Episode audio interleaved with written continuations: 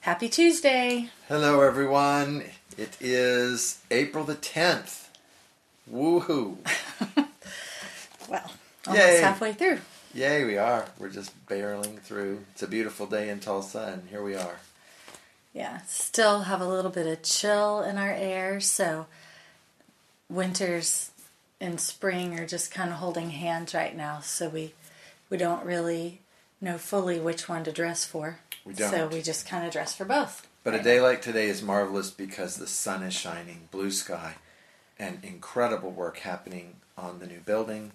Yes. which on the outside looks like it's totally done. On the inside, it's not. But boy, is it coming. And it's looking good. Yeah, I was in there Sunday. I went in there and uh, just celebrated, just just tears and laughs and everything. The walls are up inside, so you can tell the form of it now, and that's really exciting. So, yeah, So just remember, guys, August Rush in the building. in the building for reals. be there or be rectangular. Yeah, so we uh, we've had a pretty busy day, and uh, probably our context right now is is taking hold and letting go at the same time. Where there's so much he's doing that we're just taking hold of, like the beauty of it, and that he said it, and and that we got to carry it, and are now seeing it, and then we have our our oldest that is still at home, so. She's she's the middle. She's uh, the thermometer uh, she's the thermostat. we don't want her to be the thermometer. She's the thermostat of our family. Yes. But our Popsy girl is moving to her first place um, tomorrow. So it's a little little achy breaky, but It mostly celebration for It her, is. and she's gonna have some sweet roommates, and uh, and we get to just keep going with our dynamic duo that's left here, and. Uh, explore with them. And so now we've got all kinds of movement happening here. Popsy's moving, so that means her bathroom is free. So Reapy now is going to move upstairs. She's always been downstairs, but she's moving upstairs, so she'll have her own bathroom and and uh, I was really sad. I was probably as sad about her moving upstairs as I was Popsy moving because I, I knew what this meant. Like her her room looks like a hobbit hole, and it just, I mean, it, we didn't make it to look like that. It just does, and and then of course she's very much Hobbit, Lord of the Rings, and so she's got Gandalf and and all the the Fellowship on her walls and that kind of thing. So we know her move means there's her the walls are very different. The setup of the room is very different. So that won't go with her. So, you know, she was like kind of leading me through my my grieving and then and then we had this moment where we're like, wait, we can do whatever we want with that room. and so she walks in, and uh, we've got a catalog. I may have shared this another day, but we've got a catalog, and we're planning what we're going to do. And she comes in, "What are you guys doing?" And we're like, "Oh, we can't tell you. We can't. We can't talk about it with you in here. You'll be so sad." And so, anyway, lots of furniture moving, and not even sure what that all looks like yet. Um, but even as we are walking through that and celebrating just um, our girls growing, we've got a fitting room that starts on Saturday, which we're very, very excited about and looking forward to. It's going So, to be amazing, Mm-hmm. as always. Well, we know Papa is preparing us for many things right now, and transition is just one of them. Um, so many things are birthing, and um, I think one of those is the royal destiny of the sons and daughters. And Papa had some late night encounters with us. Of course, not always late night for us. For me, it was like three twenty in the morning, so that's not late night, but um, it might be to you.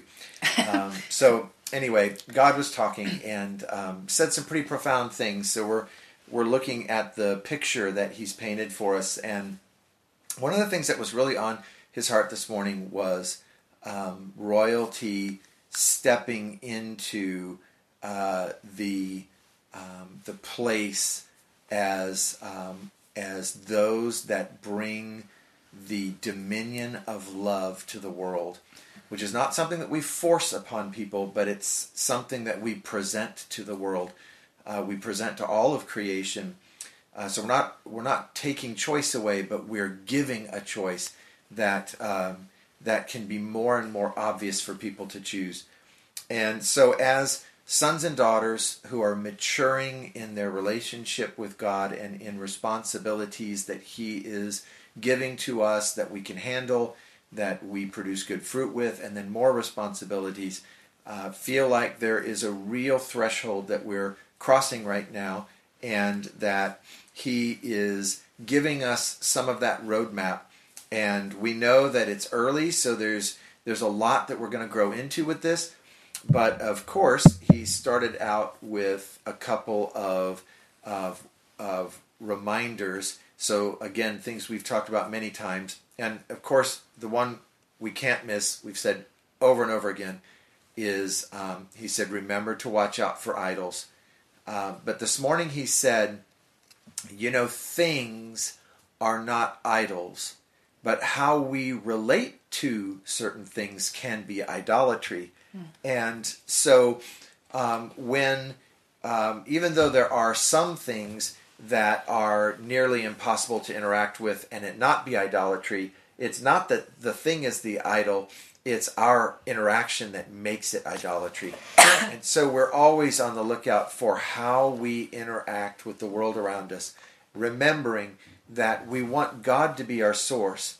And when God is our source, then He can and will um, bring to us everything that we need, and we never have to take, we never become addicted, uh, we never find something that replaces intimacy with Him, but something that we are intimate with through Him. And uh, so that was the first thing he said. And the second thing that he said was he said, Remember to watch your words. Remember uh, the words that come out of your mouth and to be a steward of those, and that it's better to pause before speaking than to release something that comes not from your heart of love, our hearts of love. And that really pierced me because I know how easy it is for all of us to need to process things, and sometimes we process verbally. And when we do that, we can say things that we don't mean or things that we don't necessarily believe or maybe even aren't true, but we're saying them just to process them. But when we step into the royal authority of maturing sons and daughters of God through Christ Jesus, we are stepping into an authority of speech so that life and death certainly are in the tongue. And when we say things with our mouth, that um, that are not life giving, that it really has a enormous impact on creation. And so he, the second thing he said was, is be accountable for your words, be stewards of your words.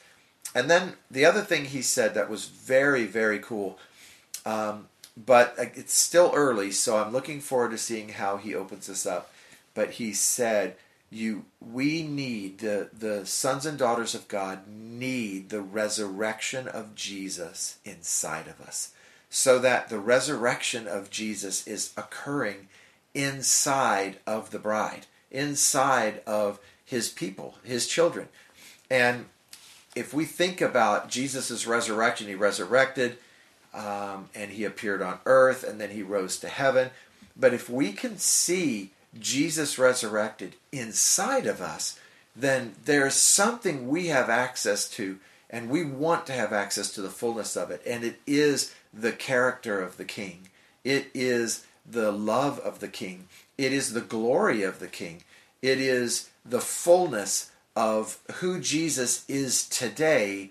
We have access to today as well.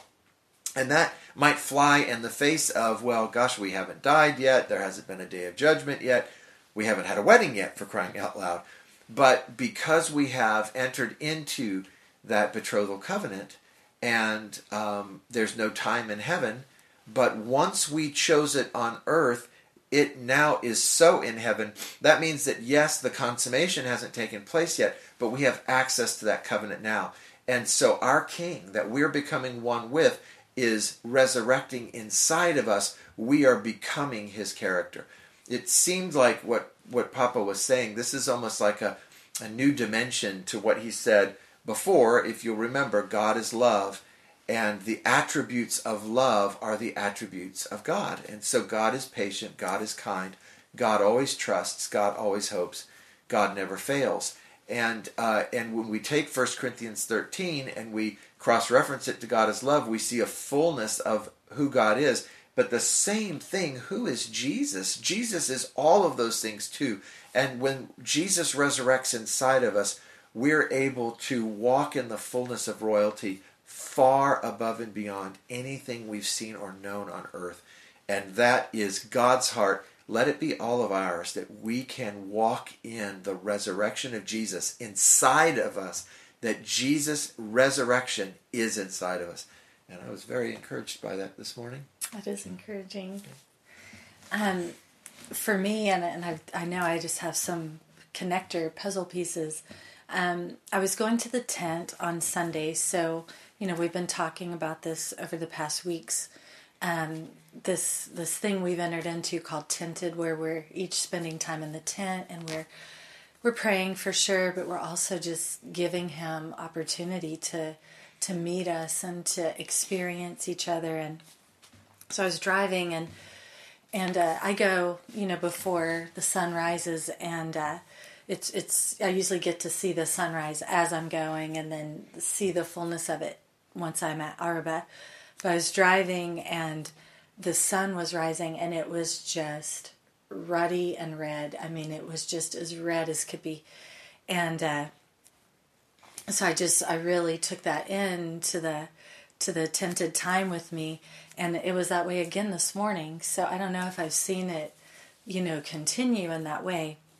But so I was just in the tent. I was kind of writing about what you know what that meant. Just just writing some poems because I love them, and uh, so I wrote that one, and then I I just wrote one about something I was just kind of walking with him um, about and through, and so I kind of came to the end of it just in this complete gratefulness, just who he is and how how long like he's been enacting things for us since long before we were here. And like what all he has moved and hearts he's moved and creation he's touched and and and all these things responding to him for any given moment to occur for us to be able to enter into it or not. And i was just really celebrating that. And i i just got to this place of such gratefulness for everything we get to walk through because you know he he's not he doesn't invite us into things or you know call us into things um, with so that we can come out saying we survived. He does it so at the as we come and we're looking at it from the other side we can proclaim that we were sustained. Like we we more than survived. We were sustained.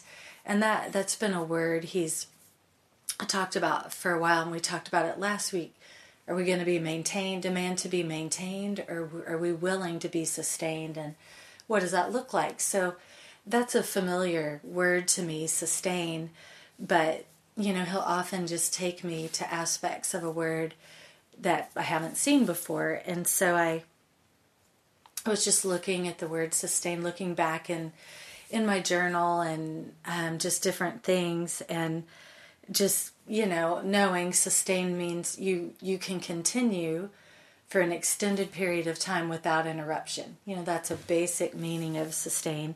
Um, it also it means to be supported. Um, but another thing it means is to be continually blessed.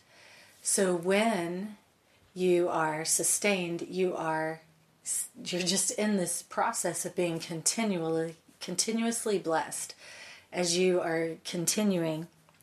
And uh, so as I'm looking at it, he he just takes me to a story, just a reference of where that word was used in Scripture. So, though I've been in the New Testament now uh, for quite a while, and uh, it was funny, last week we actually did two podcasts, and the first one got erased. So, we got to do a second one. It was totally different. Uh, but the first one was all this New Testament thing he was talking to me about. But got to revisit the Old Testament for a bit. And so he took me to First Kings 17. And this is the story of Elijah and uh, the widow, the woman who, um, that he encounters at the town gate. So the the context, the scenario here is that the land is in drought, and um, the so Elijah is being kind of sustained from this brook, but even it dries up now uh, because there's been no rain. And so the Lord tells him to go, go at once to Zarephath in the region of Sidon and stay there. I have directed a widow there to supply you with food. Now, one thing I love is he, there's drought, but he has instructed this widow to supply him with food. So this means the Lord has already gone to this woman and spoken to her and given her these instructions. We don't know how long ago.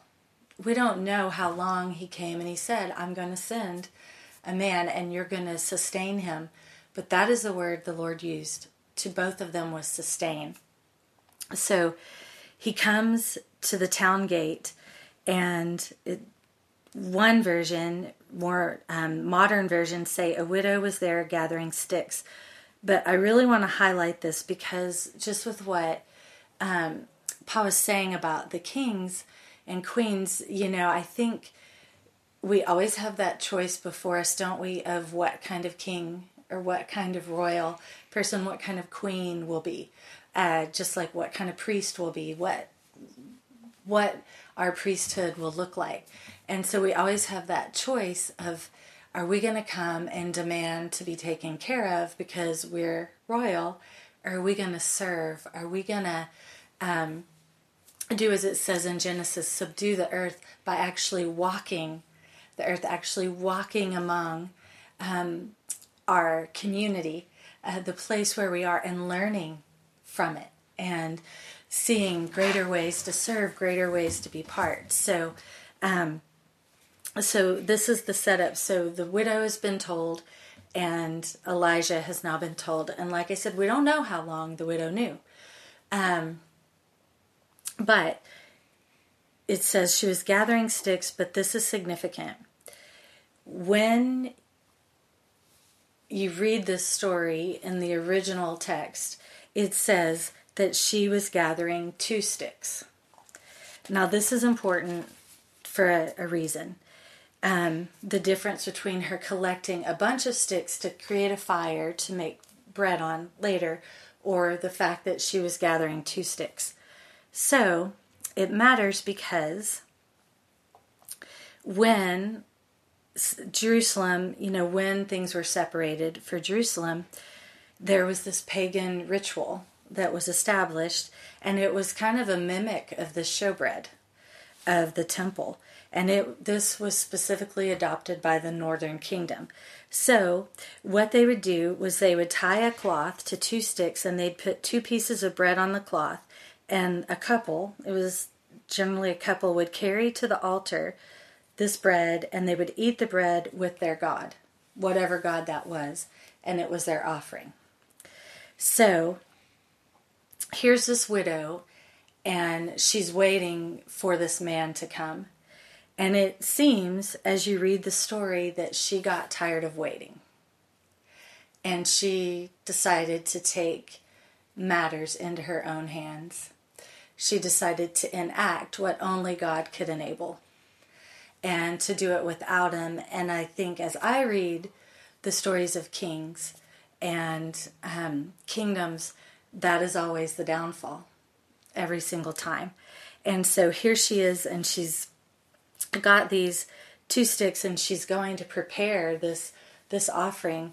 Now she may have been going to um, offer it to God, capital God, capital G God, but it's interesting because in the story she says, um, to Elijah, she she specifically calls God his God, not her God.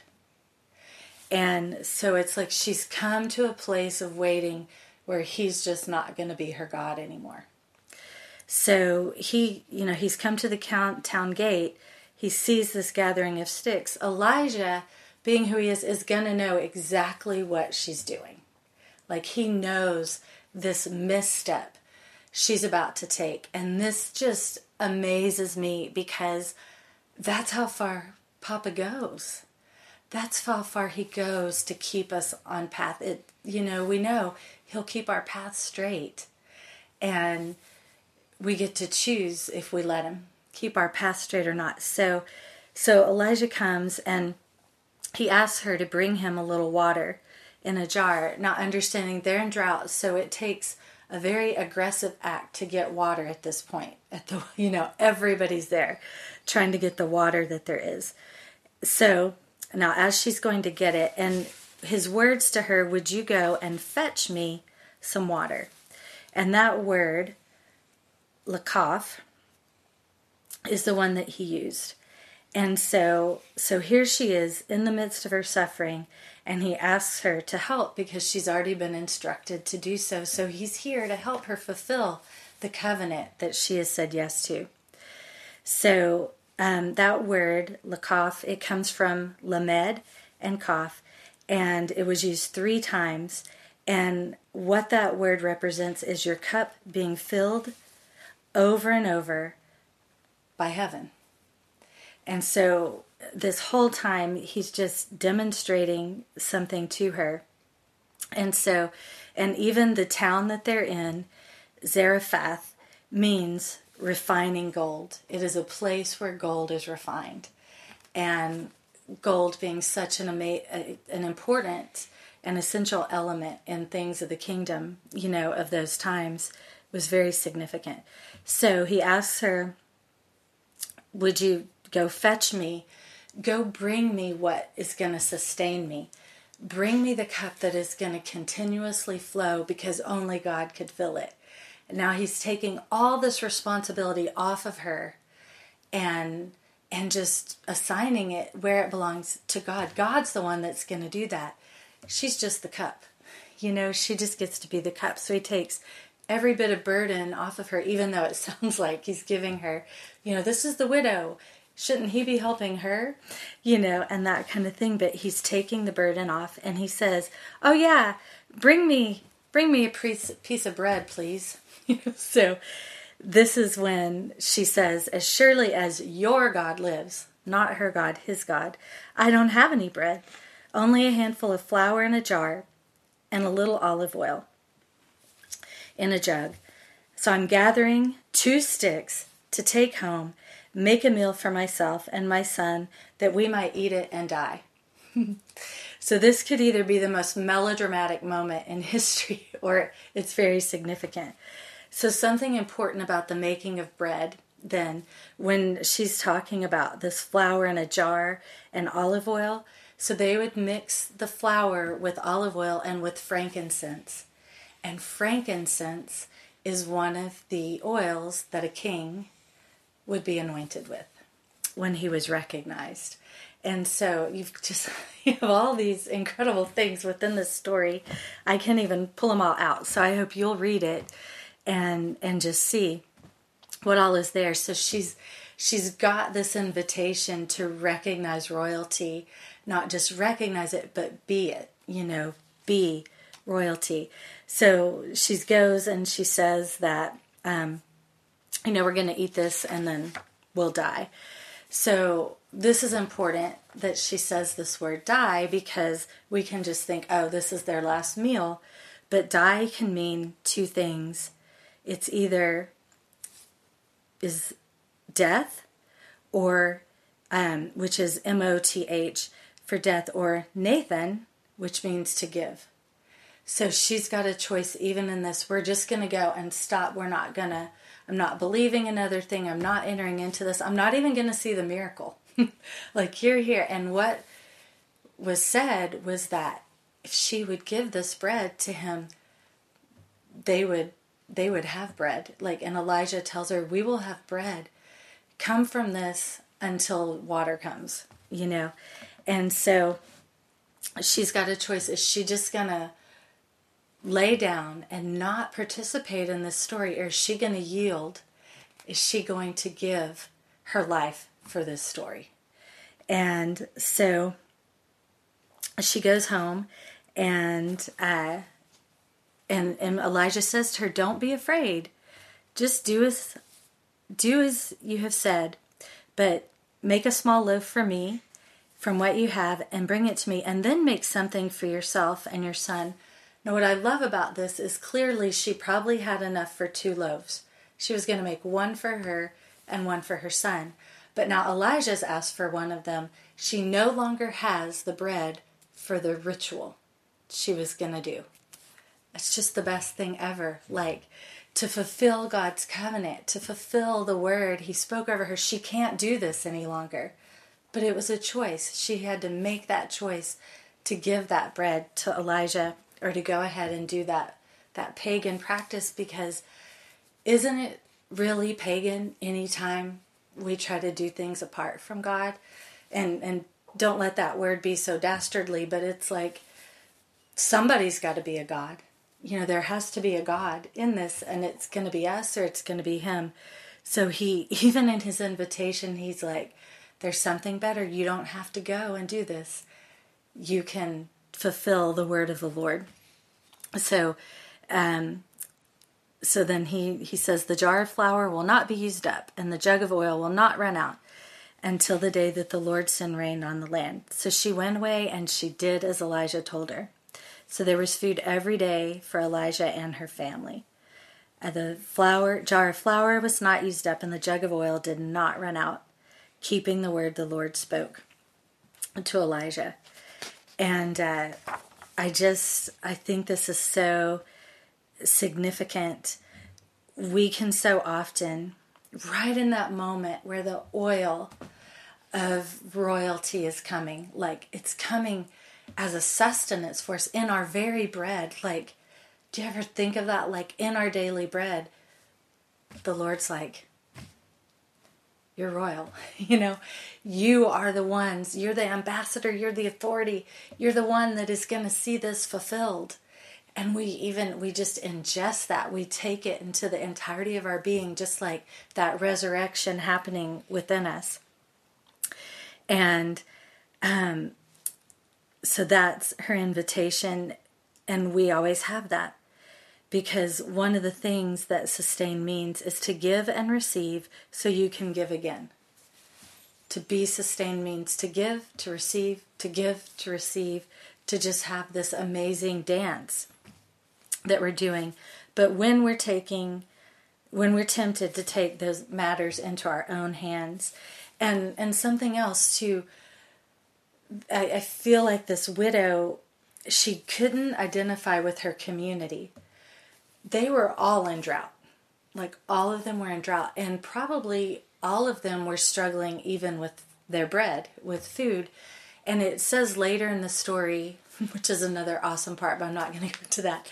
But um, her son gets sick, but it says that the woman who owned the house, that Elijah was staying in, her son had become ill. So she actually, though she was a widow, she was a homeowner. Something had occurred where she was still able to own that home. She hadn't lost that inheritance, she hadn't lost this. Um, and because of that, she was able to provide sanctuary for someone else. And so, um, in this, it it's possible she didn't identify with the community that she was in and she's got this invitation before to be a prophet of his goodness. And you know that's that's the beauty of the prophets is they didn't ever remove themselves from the community they were in. They remained in those communities and um, part of the solution and the um, the salvation of those communities. They remain there. So she's kind of separated herself from the community in a sense because to her it's only her that's walking through this right now you know and god is about her remembering that he is her god so she can truly prophesy that he sustained her. So later, her son is ill. Elijah lays on him three times, and and she says, "Now I believe you." You know, and all of us, we all have the invitation to be the prophets of His goodness. To say, He's my God, sustained me, not your God sustained me. may start there, but my God, my God sustained me, and fed me bread that was that was filled with my identity. It it gave me all that I needed for that day. I am continuously blessed on this journey. And uh, so to be sustained, uh, you know, it was used three times in this story. And um, so I just see that as just being blessed three times and meaning until we see Papa in his goodness, until we see Jesus in his goodness, and until we see El Shaddai in goodness, there's not this complete picture. We haven't been fully sustained until we've allowed the fullness of God, the fullness of the Lord to sustain us and continue us on our journey without interruption.